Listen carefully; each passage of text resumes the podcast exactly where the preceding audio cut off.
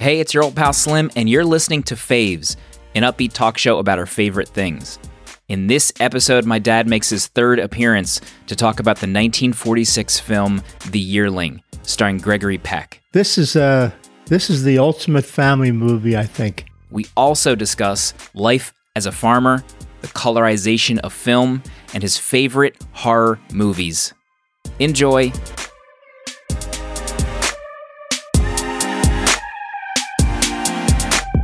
You were eight when you first saw it, I guess, or it came out when you were eight years old, I think. Uh, no, it came out in 1947. So I was uh, nine. Hmm. Yeah, nine years old. When did you first see? Was that when you first saw it? Yeah. Really? Did you go to the theater? Yep. The Hmm. Fair the Fairmount Theater in the uh, Fairmount section of Philadelphia, and uh, yes, Is that still there? oh, The theater? always remembered it. No, it uh, closed down in 1956 Jeez. because they had too many uh, incidents of violence inside the theater. Really? In in, in the fifties? Yeah, What kind of violence would happen in the fifties? I feel I know can't there was a imagine violence. somebody was knifed. Jeez. Yeah, and of course, you know, television was taken over, Mm-hmm. and uh, neighborhood theaters everywhere were closing. Yeah. So that just because of the different uh, incidents that happened there, it just encouraged them to close, I guess. Mm-hmm. But yeah, a lot of happy memories going there. So did you? We, so you were nine. Did your parents take you? What was the like? no, you went by yourself? I, I went with my friend who lived across the street, Joe, and uh, we used to walk about five blocks, I guess, Jeez. to get to the theater. Can you imagine James going to the movies by himself with a friend? Oh yeah, Because it's essentially what you did. It's it, yeah, you're yeah. James's age. And I remember seeing some nighttime shows. really? Uh, yeah, evening shows that were like over the weekend Mm-hmm. and and in the summertime, and uh, we would, I guess it would, fifteen cents, Hmm. and we would get in. So what was your what was your first impression of the film when you saw it with your friend? Oh, oh, excellent! Yeah, this is uh this is the ultimate family movie. I think this is the movie where a lot of family films of today try to be as good as this, Hmm. but uh, they can't. They can't capture that great feeling that the movie had. Mm-hmm. So does this rank in your top three in terms of Kings Row and uh, Yeah. It, it's St. up Louis? there in my top five, definitely. five. Yeah. And uh, great cast. mm-hmm. Gregory Peck did a tremendous job. looked like a model, a male model in this movie? And Jane Wyman, what a performance by her as the mother who was kind of disillusioned with life because she lost, I think, what, three of Three her kids. children Yeah. at, at an early age. And she was like afraid to uh, express her feelings uh, uh, that of affection, to express her love. She was actually afraid to love love somebody because of the heartbreak that the, the loss of her children caused Mhm. her. But Gregory Peck understood. You know, he was very patient with her and understanding, and eventually, I don't know. I, I think she started to warm up, uh, especially when Jody, the son, they found him after that Mhm. long search. But what'd you think of the movie? I I wasn't sure what to think the first hour. There's two hours, and I was starting to wonder. I was, what's going on with this movie? I haven't even seen a deer yet because the, the the pitch of the movie and everywhere else is, you know, a young boy befriends, takes in a deer, and will he be forced to lose the deer after like the family because the deer causes problems, and um. I didn't know it took place. I guess the Civil War. The movie right starts after out. the Civil War in Florida, Mhm. the, the outskirts of the Everglades. Yeah. And his family has a farm. Really nice kind of property they have, actually. I liked it. yeah, And the father is like a working father, et cetera, et cetera. And he doesn't have any friends. He's kind of bummed about it. He wants a pet for himself, Mhm. which I thought was funny because they have like four dogs, but the dogs were, weren't considered really pets. no, they honestly. were like hunting dogs. Yeah. and he uh, comes upon this orphaned uh, fawn because they um, his father was bit by a snake, and they needed the organs of a nearby deer to put on the wound, Mhm. which I thought was a, just a strange idea that I would not have considered ever. You know, he gets bit by a snake, and he tells Jody, his son, "Go, go, cut open that deer that I just shot."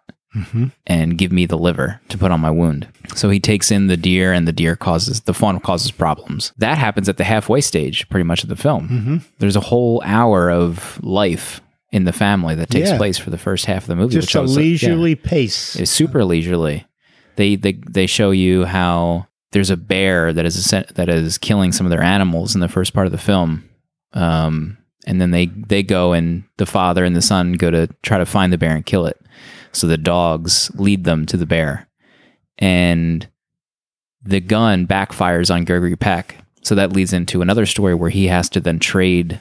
He has to figure out a trade to get a new gun and he trades one of the dogs. And that eventually leads you to the deer storyline. But how about the scene where the dogs are fighting the bear Mhm. on the movie? Was it was like well a, done? It was like a real scene. Like you're seeing hunting dogs attack a bear and vice Yeah. versa. I couldn't believe I was actually seeing it in a, in a movie because it was like real. Uh-huh. There's an there's a message at the end of the movie where it says that everything was filmed with, you know, the the approval of the Humane Society Yeah. or something like that Yes. but I, I thought the the stuff with the mother was very interesting and well done. You know, she's grieving for her three children and in a very kind of non-emotional way. She's not outwardly emotional to her only living child left. And Gregory Peck, the all-knowing father, I mean, he could know, he did no wrong in the entire film, but he knew that and tried to try to communicate with his son about why she's like that. Yeah, I I enjoyed the the end. The, the second half is Jody coming to grips with the fact that he has to kind of give up this deer, his pet, hmm to continue making it as a family because the deer is eating all their crops Right. and I, I felt so silly by the end of the movie. Um, the crux of the film is, you know, he eventually has to kill the deer to for the family to survive. He has to Right. kill this deer, and they the yearling. They're talking about the deer. The, you know, the deer is now a yearling. It's a year old. Um, but by the end of the movie, you realize the yearling was Jody. It's Jody that is the titular character, and I had no idea until Gregory Peck literally spelled it out at the end of the movie, Yeah. where he tells his wife, He's done come back different. He's taken to punishment. He ain't a yearling no longer. and then, like I like slapped my forehead at the end of the movie. That was like the last line of the movie. but I, I liked seeing this way of life and how you know a mother dealt with grief in the Civil War era, how a family dealt with grief. Um, I enjoyed it by the end of the film for Did sure. you? Yeah. Well, I'm glad. Yeah. But that movie, like you say, it didn't grab you until the last uh, part of it or the last half. But that movie really, I found inter- interesting right from the beginning. Hmm. Really did. The yeah, the, he takes Jody, his son, on a lot of kind of trips back then, Mhm. where he meets up with these kind of hick. I don't want to say hick family, but Yeah. I don't know what the that family Weren't they did. great character actors? They were. part of that family. He meets up with a, a family to trade with that pretty much are just drinking moonshine or you know liquor all day long. I don't know what their actual job was, or if they were farmers, but the son Jody kind of gets another vision or h- how to perceive how smart his father is when he realizes he needs to trade for a new gun. hmm and he takes one of the dogs with him that wasn't a good hunting dog. And one of the kind of neighbors takes an eye to the dog and says, like, well, why wasn't that dog hurt during this fight with the bear? you trying to tell me this is a lame, you know, hunting dog? I think this is actually your best hunting dog. And he made it out unscathed. Try to explain that to me. And Gregory Peck kind of played a poker face. Yeah. And he's like, oh, well, you know, this this one isn't for trade. You know, I wouldn't part with this one. And the guy gets so upset and thrusts this gun upon him and says, like, I want that dog and I get what I want.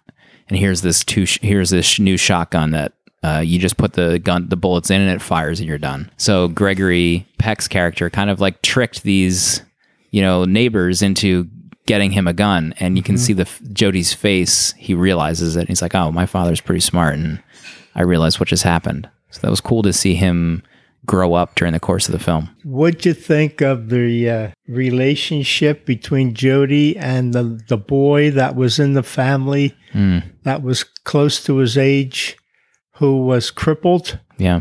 because he wanted to fly like a bird and he jumped off the building and he became crippled.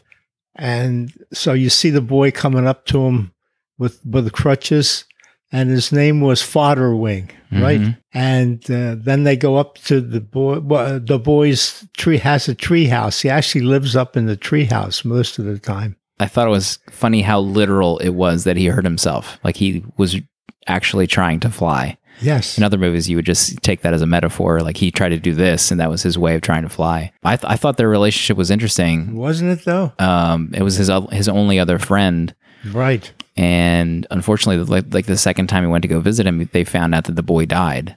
Right. Yeah. because he was going to bring the deer to show show him off. And I love that scene where uh, the one of the members, I guess the boy's uncle, Fodder Wing's uncle, Mm. talks to Jody, and he said, uh, "Fodderwing had he one of the last things he told me. He said, tell Jody to name to name the deer flag because." When he runs, you can see his ta- white tail up in the air, and it looks like a flag waving. hmm So you can tell him to name him Flag, and that's that's where the his pet gets the name. Yeah. The, the other takeaway from that scene too is when he, they, I guess he had just died that day, Yeah, so his body was in like the living room area with all these relatives, and he Jody, he once he tells Jody that he's like, "Well, Jody, do you want to come in and see him?" And I thought to myself, like, why would you ask a young child to come see the corpse of his dead friend? Uh, but it was just so different back then. Yeah. You know, Jody's running off on his own all the time. He's going hunting. He's responsible for so many things.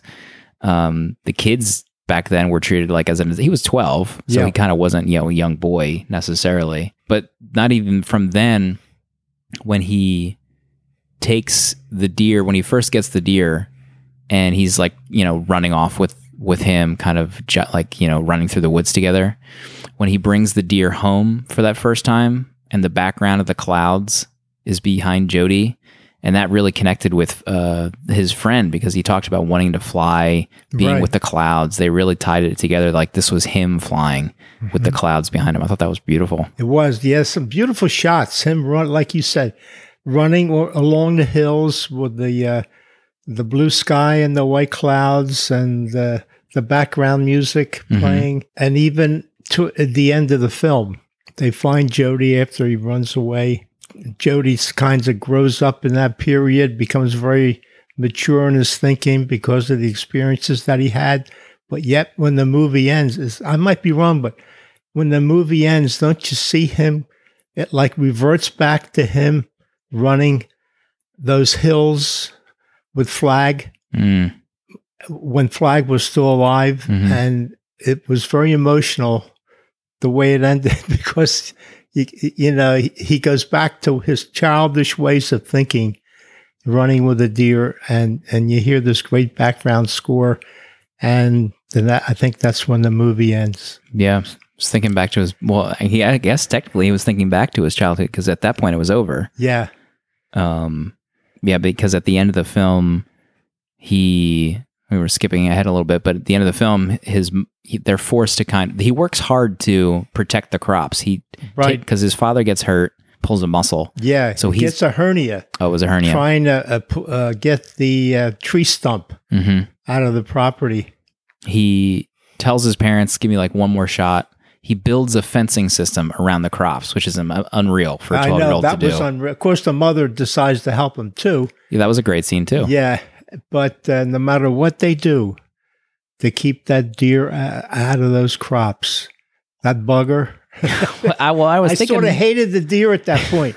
I mean, I was what that last scene yeah where uh, they go as far high as they can without dropping dead, you know, Mhm. with uh, building this fence. And then at night, you see the deer walk up to the fence, look at look at the fence, and then you see him jump over. Oh my God! How did he do it? How how did he jump over the fence again? Mhm. And there he is eating the crops. And then Gregory Peck that morning was still lying in bed with that hernia problem. Jody, I want to talk to you. Son, you know what happened last night? Flag got into the crops. You know we can't live unless we have the crops. We'll starve. And that deer is eating everything. Oh, no, no. I, I'll build a higher fence, Dad. I'll be. No. You know what has to be done? You have to go out and kill that deer. Remember his Yeah. expression? Great shot. No. No. Uh, and he, he tries to he like takes him he takes flag and says go beat it you know never come back Yeah. so he's still very childlike in that way Yes. And- but you know Flag's going to come back. oh yeah and he does yeah. and the mother ends up uh, trying to shoot flag and she only wounds him Right. and this leads to Jody being forced to put him out of his misery which he does but he curses his mother essentially and runs Right. away I yeah, I hate you. I hate you both. hmm Yeah, which is totally up, up until that time they had a perfect relationship, you know? It was Mhm. like it was even better than Father Knows Best. Really that was on TV. And then everything falls apart. Jody runs away and he just wanders into the woods. And then eventually he's so exhausted that he falls down into a, an old canoe that was Mhm. uh, at the edge of the water there. And then the canoe just goes down the river and he's just like passed out inside. That was a great scene. But eventually, a riverboat, I think that was on the river, sees him, picks him up. And uh, what'd you think of that scene when he when he comes home and uh, Jane Wyman and Gregory Peck are on the porch and they Ama- amazing scene. First of all, I couldn't even remember how I couldn't f- realize how he would have gotten home from that. Because if you live in the woods, I know how on earth would you even know where you lived? If you were in the if you were in a river and then you f- somehow got back to land, maybe I guess if you do that enough, you know where. But that scene where he came home and Gregory Peck was so pleased that he was still alive, I thought it was amazing how this is this is where he ceased being a yearling and he told his father, you know, I I didn't eat for three days straight. yeah I know he essentially said, He like, said- I know what it's like now. This is what you're trying to save us from. yes And Gregory Peck is so proud that he had this revelation. And he's like, Well, you know, I'd be super proud. He said proud a lot, but I'd be super proud if you'd stay here and work on the farm and, you know, take more responsibility. And essentially the boy says, I'm, you know, I'm here, I'll live here with you guys and, and take over. And during this conversation, you see the mother in the door frame tearing up. She, Yes. she didn't make her presence known yet, but she saw that the son was alive and how he's grown up in these three days. And he, the kid goes to bed, didn't see her still. And then she goes to talk to Gregory Peck. And Gregory kind of tells her, like, get in there, show him, you know, how happy you are finally. yes And she shows him more emotion than she's ever had in the past. And that's essentially the end of the film. I love that scene that when he comes home and then Gregory Peck has a heart to heart talk with him in that just the two of them in a room and he says, Jody, that's why I was happy you had the deer. I'm happy you had the pet that you love so much. And I I wanted to keep you young and innocent as as long as I could because I know you're going to find out like I did when you get older and you get to be an adult and life kicks you in the teeth. hmm I don't know if you said life kicks you in the teeth or kicks you in the stomach, but I wanted I wanted to you to avoid that as long as possible and be what you what you were. I thought that scene between a father and a son having a conversation was one of the best ever filmed in a movie. Hmm. Really. All the movies I've seen, I've never seen a more realistic and heartfelt and emotional scene like I did between the two of them, Gregory Yeah. Peck and and Cla- well, his na- real name Claude Jarman Jr. An interesting thing about that is they never they never could they tested like 200 actors for that part and they didn't find the right one. So they said, well, let's go to Florida and wherever, yeah, uh, for the location, let's start shooting, or maybe it was North Carolina, they had to go first. And we'll go there and start shooting some of these outdoor scenes and and then we'll send for some actors to come down and we'll we'll either test them here or we'll go back to Hollywood and round up some more. So the director, Clarence Brown, who was a great MGM director, he directed a lot of go- uh, early Greta Garbo movies. hmm Uh, he did a lot of good stuff. He was the director of the film, and he saw this boy walking down the street. And he said, Oh my God, he has the perfect physical char- characteristics now. I don't know what's he going to do with the with the, uh, reciting the lines. You know how he's going to be at that. Well, they asked the boy. They went asked him where he lived. They met his parents and said, "Can we have permission to test your boy for this movie we're about to make?" So they tested him, and he seemed to learn his lines quick. Put a lot of emotion in his lines, and they never. This boy never acted anywhere. Hmm. Never. I don't think even in a school play Wow. and they selected him for the part. And he wound up having an interesting career. I remember in 1950, John Ford directed a great Western called Rio Grande with John Wayne. It was one of his, what they call uh, cavalry pictures, like Fort Mhm. Apache. She wore a yellow ribbon, and this was the last of the trilogy, Rio Grande. He had a good part in this Western as John Wayne's son. Did an excellent job. And another, how about the actor who played Fodder Wing, the Hmm. little crip, the crippled boy? hmm Very good. You know, I never saw him before in any other movie. And th- there was something spiritual and ethereal about that boy hmm in that in that part. Remember, they were sitting up in the treehouse, and and it was getting to be night.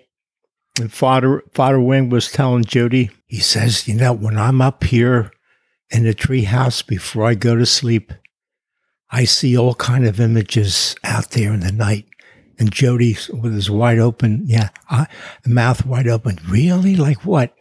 I saw a fox playing with a rabbit or or a coon or something Mhm. like that. You did?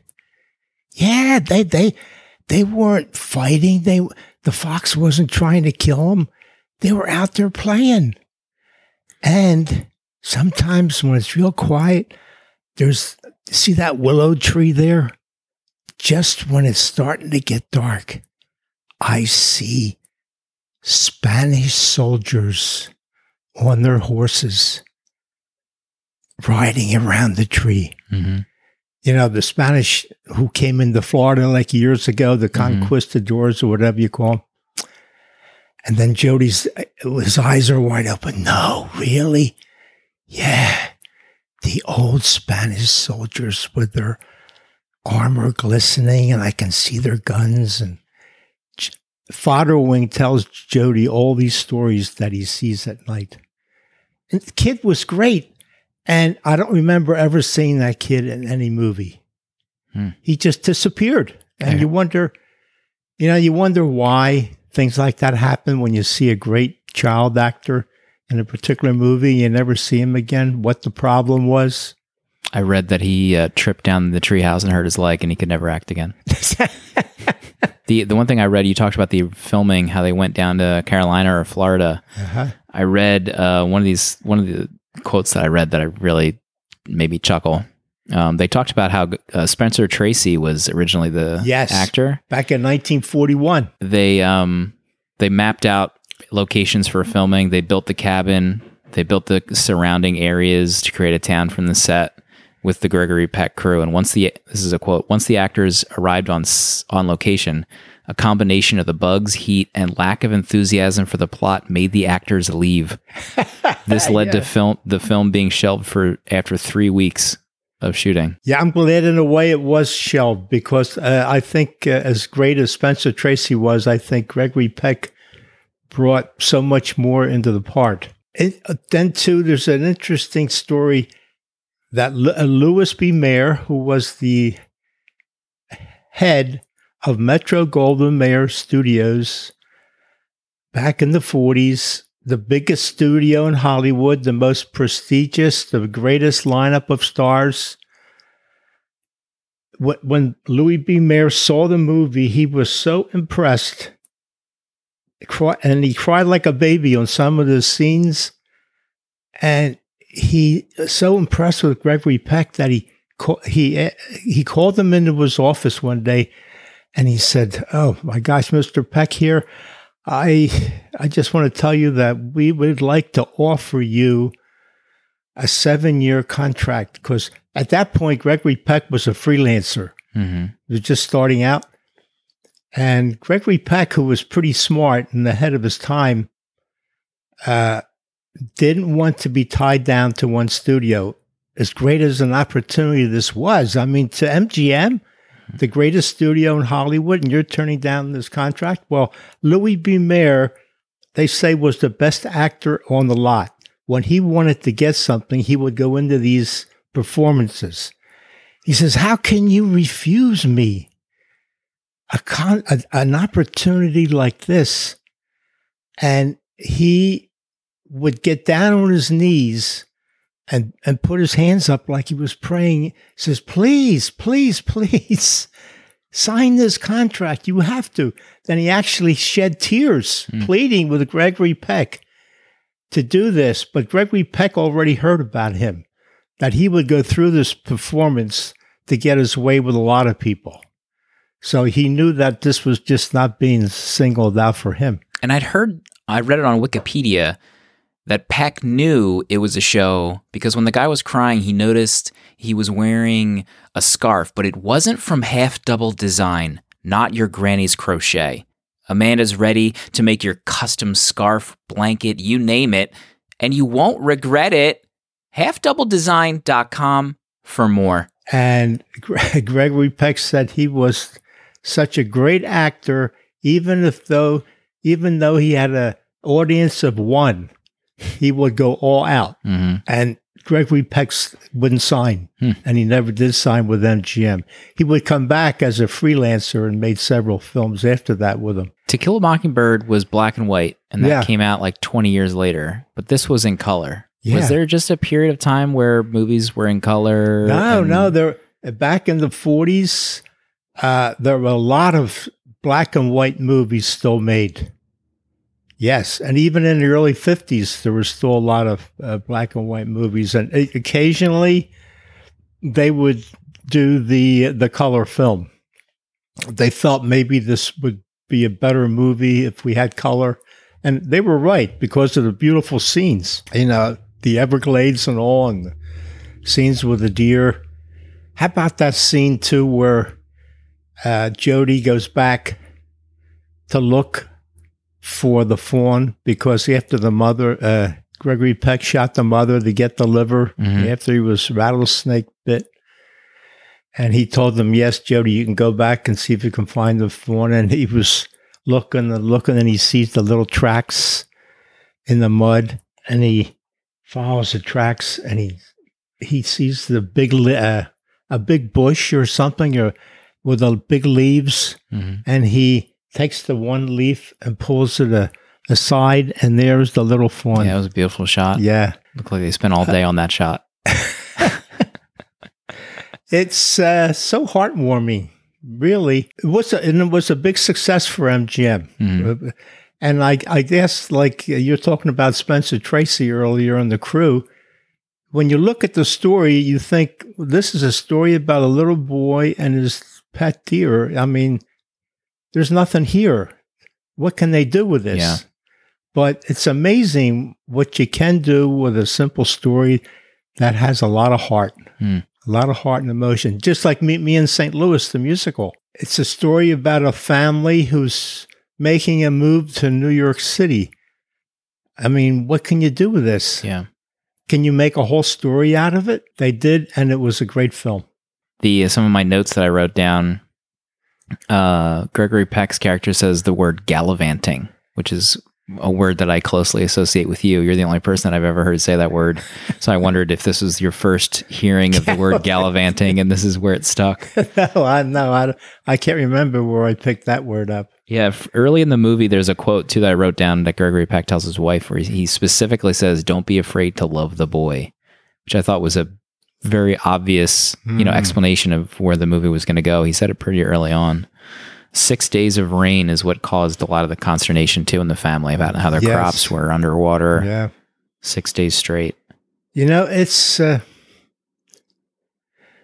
there was a your livelihood depends on the weather, and that's got to be very stressful. hmm In fact, there was an article recently in Reader's Digest which floored me that a good number of farmers commits suicide more than you would think. Yeah, Now, here, I always thought that would be the p- perfect stress free life is to have your own farm, work the farm. You're outside in the, in the weather, getting fresh air.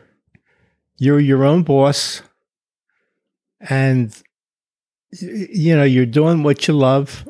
And I would thought, I would always thought like the farmer up here who's been, he's 84 years old and uh, he's still farming. He's been living in the same house since he was six months old.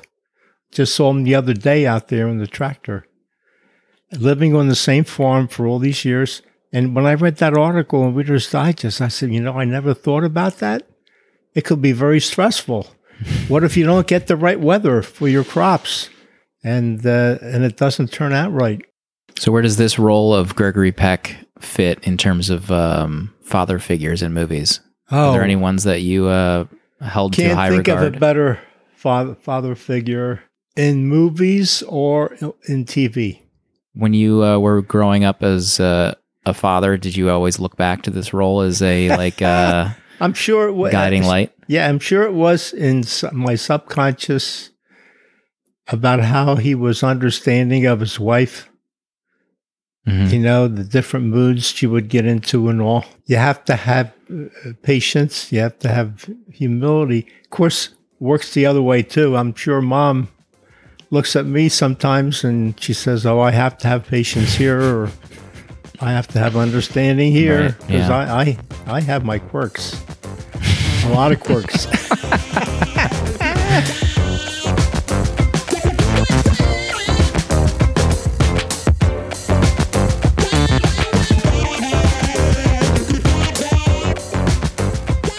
So, what were some of the best movies you've uh, seen recently? Any ones that stand out? I liked um, the newer ones. Mamma Mia, here we go again. Really? I like that one. Oh God, what was it called? Three billboards outside Really? Eb- Ebbings, Missouri. Is that Mhm. the You like that? I like that. I didn't like that one at all. No, I know. I- I don't know what it was. That was a pretty raw, brutal movie, but it had heart. It Yeah. had some heart to it. I think that's where my disconnect was. It was a, a dark movie that had Yeah. humor in it, and I couldn't marry the two together in, Yeah, that, in that movie. With no redeeming qualities. yeah. No, I, I I was impressed with that. Did you see Aquaman? Aqu- Aquaman? Did you see that one? No. Captain Marvel? Mm, No. Are you going to go see the new Avengers movie? No. The- three the hours. I wouldn't expect you to sit through that one. Three hours plus plus the twenty minutes of baloney that you have to go through before the movie opens, and that's an endurance test. hmm When you when you tell me a movie is over three hours, well, I uh, that's an endurance test, and I can't. I'm not in shape for that No. anymore. Yeah, and uh, I'm not a. I know you are uh, a fan of your of the Marvel movies, Mhm. And uh, I w- I wish I could be so we can talk about talk about them more. But I'm never a fan of the superhero movies. The except the uh, I did like the Wonder Woman movie. hmm I thought that was good. But that's DC, isn't it? Yeah.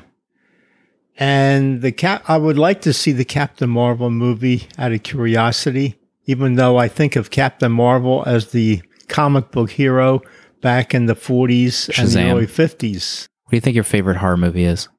Would have to be, I guess, the first Alien. Hmm. Yeah. That that's the kind of movie that after you see it for the first time, you think about it for a couple weeks after that, after that, and that, that's the mark of a good mo- uh, horror movie. hmm I mean, that was creepy, so so doggone. There was an air of creepiness about the whole thing. I'll never forget that. And yet, the remakes to me were disappointing. Rip-offs. The Right. second one was a complete rip-off of the first one, and the third one I don't even know if I ever saw because I was disappointed in the second one. James Cameron did the second one. Did he? Yeah. No, that that didn't come up to the first The standard for you. Yeah. And one of the best uh, atmospheric horror films was uh, The Original Thing Oh yeah. from 1951. Hmm. That, I mean, the, the you can't say there were like horrifying scenes in it, but it was just an, and uh, just the atmosphere of the film. You knew something was going to terrible happen, and you were just waiting for it to happen, but you didn't know what was what was it going to be. hmm And it did happen at the end. I've never seen the original thing. Oh, you No. got to. Never yeah, please. I'll Hmm. I'll always forget that scene where they're uh, these these guys, the You're not going to spoil it for me, are you?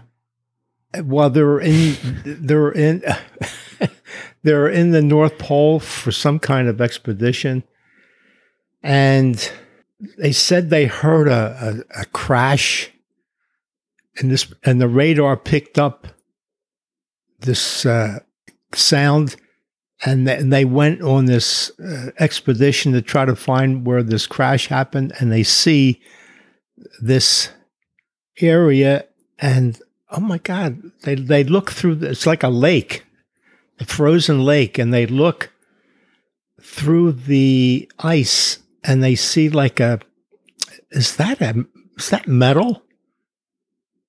Is that a metal thing of some kind in there and they said well and look we don't know how big it is so i guess there were about 20 of them so they said let's let's make a circle around to see how big this thing is.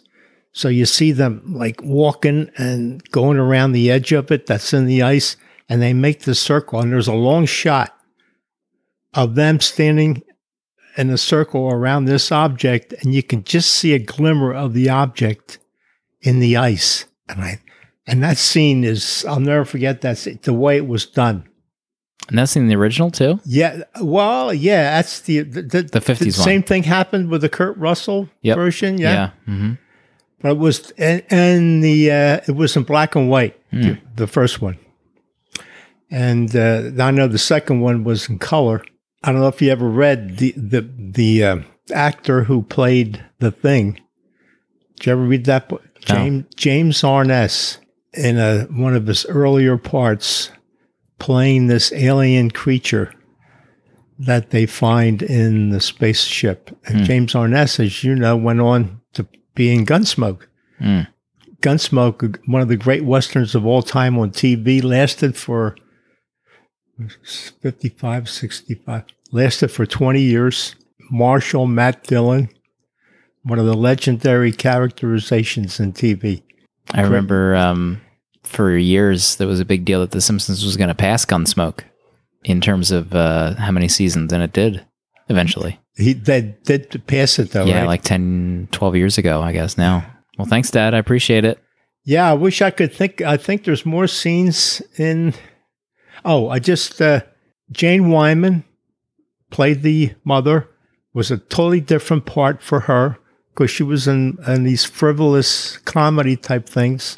A year after she made The Yearling in 1948, one year after, she appeared in a movie called Johnny Belinda, where she played a farm girl who is mute, can't talk. She was raped in the movie, and which is a pretty bold subject for 1948.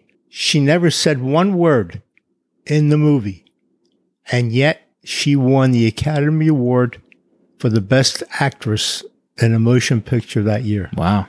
And, uh, you know, she was married to Ronald Reagan. I didn't know that. You didn't know that? No. Yeah, she got married to Ronald Reagan in the 1940s, I think late 1940s and early 1950s.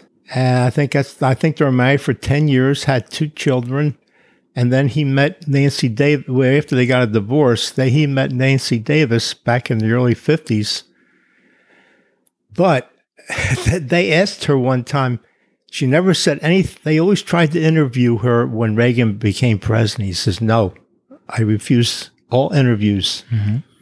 But she did, after they got a divorce, she did tell one reporter, she said, Ronald Reagan's a great guy, but he's a great talker too. If you ask him what time it is, he'll tell you how a watch is made.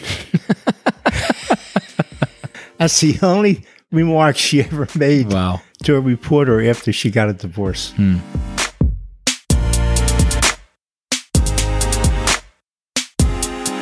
Season four has officially kicked off. It took a little bit of time getting here, but we did it. If you're listening to the show right now and you enjoy it, you have one job. Share a link to this episode, retweet it, share it to Instagram from Spotify, or re IG it from the Faves Pod Instagram, whatever that's called. I don't know. Uh, that really helps spread the word of the show a bunch, and it's probably the laziest thing that you could do to help the show grow. Don't forget, there is merch available uh, in the show notes. You can get your own Faves t shirt, you can get a half double design t shirt. Uh, and in a future episode, very soon, Amanda will be rejoining the show to do a Q&A episode about marriage and parenting. So if you have questions, uh, you can hit me up on Twitter, hit the FavesPod up on Twitter, or send an email to favespod at gmail.com. Goodbye.